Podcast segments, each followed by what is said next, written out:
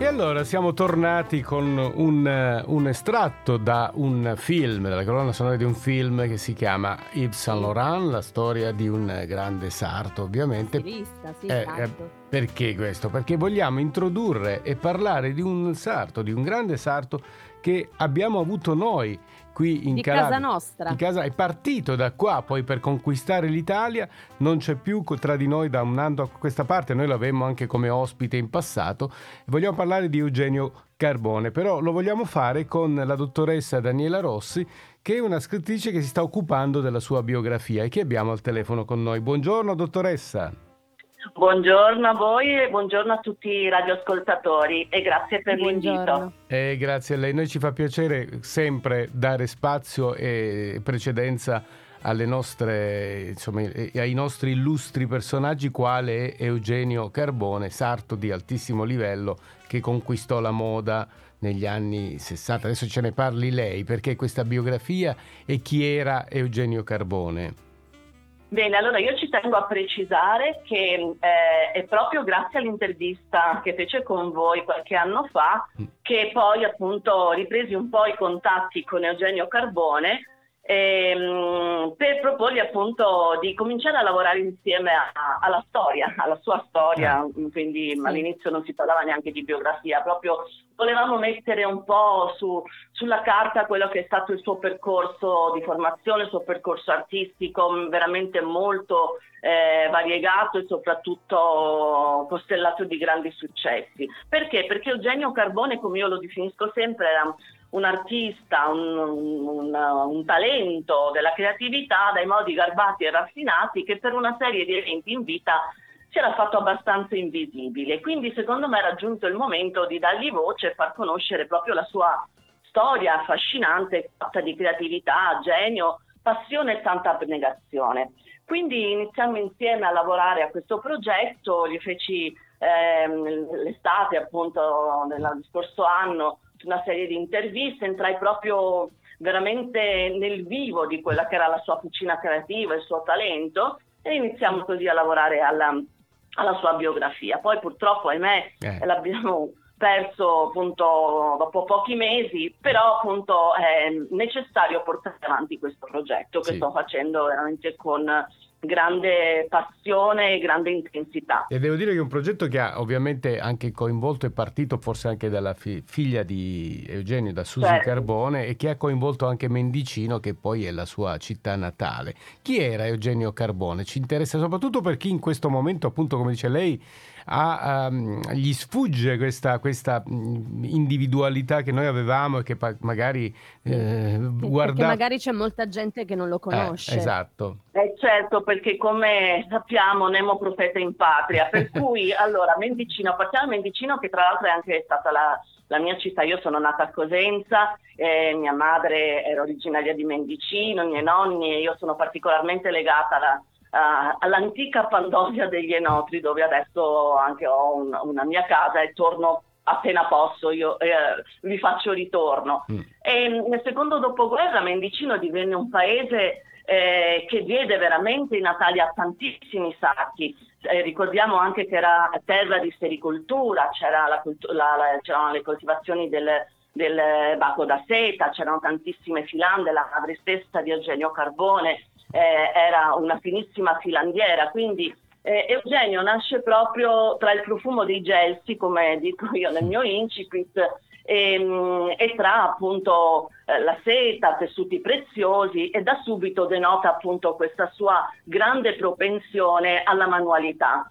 Ehm, ed è proprio a Mendicino che si formerà eh, alla, alla sartoria maschile del maestro Antonio Pasqua e da qui comincerà a muovere proprio eh, i primi passi, denotando già una grande capacità non solo inventiva, manuale, ma anche proprio un, un talento innato, proprio mh, mm, imparava velocemente tutto e soprattutto anche entrava nel vivo delle, mh, mm, delle procedure e le reinventava, le, proprio le, eh, le rivisitava secondo quelle che erano le sue intuizioni per renderle proprio uh, rendere i vestiti come se fossero delle seconde pelli per, il, per chi li indossava.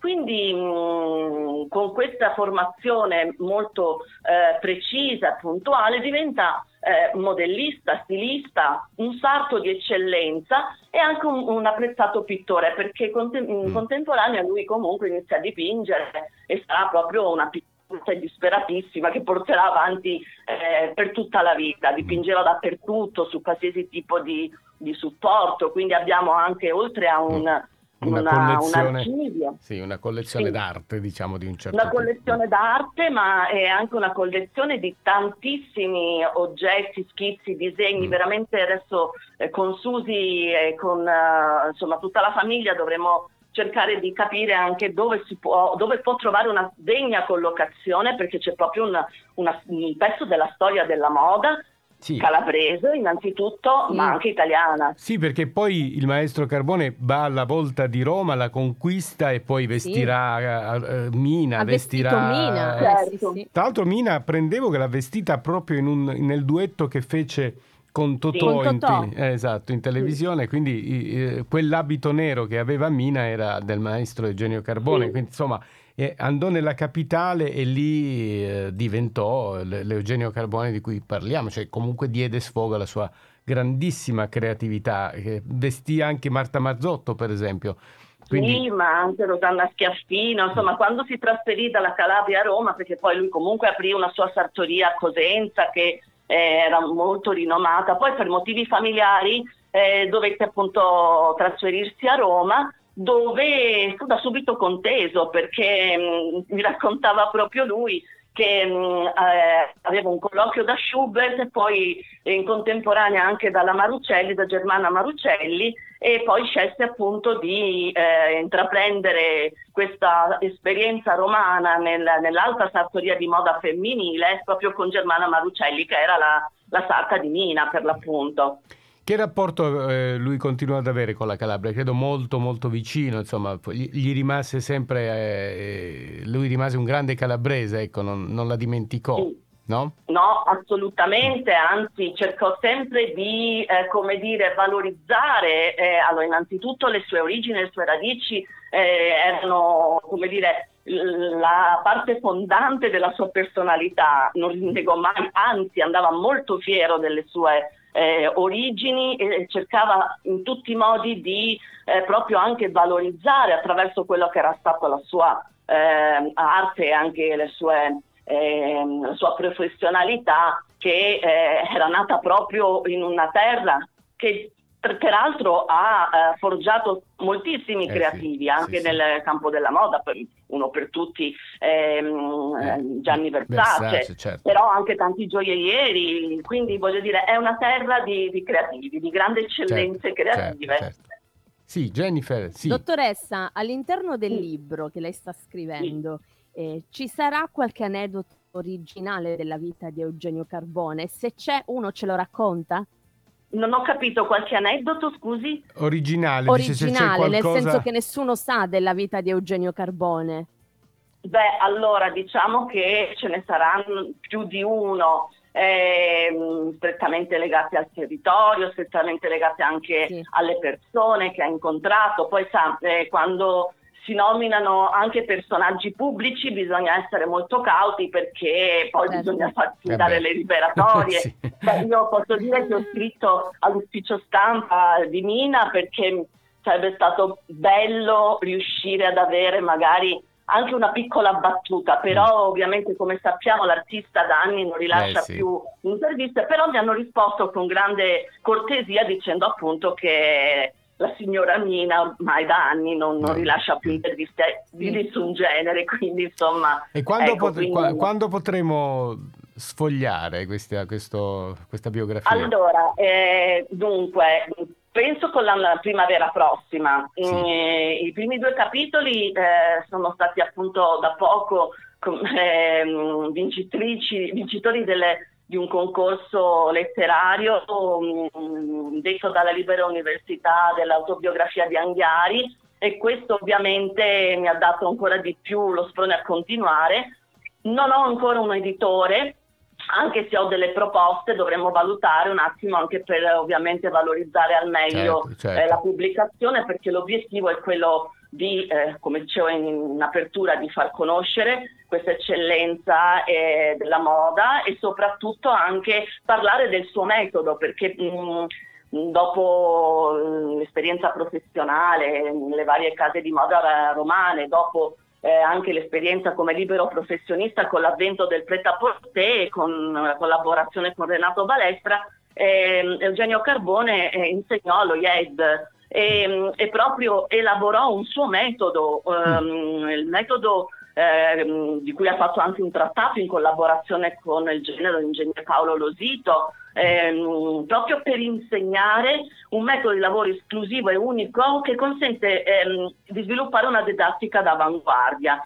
E i, i principi di questo metodo eh, sono sull'utilizzo di un manichino in scala 1 a 2 che appunto l'ingegner Losito ha realizzato e progettato e che coniuga appunto lo stilismo, la progettazione e anche eh, la sartoria, quindi sono praticamente tre professioni in una. E allora dottoressa, sì, sì no, volevo strapparle l'impegno a tornare quando, il, quando sarà uscito il libro e, qua, e parlare anche, libro, certo. anche, del metodo che è interessante secondo me capire bene eh, il metodo del... Certo. Eh, eh, eh, va bene, allora... Sarò ben lieta di tornare. Mm, tra l'altro volevo solo sì. aggiungere in chiusura che il metodo verrà adottato in via esclusiva dalla Noema Academy di Cosenza mm. e, e proprio a fine mese nell'ambito della South Italy Fashion Week che è la, mm, l'evento di, di moda mm, più eccellente del insomma, del sud sì. sotto la direzione di, di, Giada Falcone si annuncerà appunto che il metodo verrà adottato in via esclusiva ah, come primo esperimento proprio dalla Mem Academy e verrà istituito Ottimo. anche un premio con l'occasione proprio dedicato a Eugenio Carbone. Bene, allora noi intanto... Beh, io direi che questa è la Calabria che ci piace. Sì, sì, sì, sì indubbiamente, certo. indubbiamente, Ringraziamo la dottoressa Daniela Rossi che ci ha dato quindi l'opportunità e l'occasione di parlare di, del maestro Eugenio Carbone che, lo, lo ricordo, eh, scomparso un anno fa più o meno e, e, comunque che ci ha dato lustro anche se appunto non tutti lo conoscono, adesso speriamo di, di, di poter diffondere anche la sua conoscenza proprio con questi tipi di incontri. Per cui noi ci risentiremo con l'anno che verrà, dottoressa. Sì, senz'altro, più che volentieri sarò ben felice di eh, tornare da voi e parlare magari avendo proprio il libro in mano da sfogliare. Perfetto, allora Bene. intanto grazie, buon sabato, buona giornata per lei, ci sentiremo presto. Buona giornata a voi e grazie ancora per l'invito e buon proseguimento della trasmissione. Grazie. buon sabato. Grazie. A presto. Arrivederci, a presto.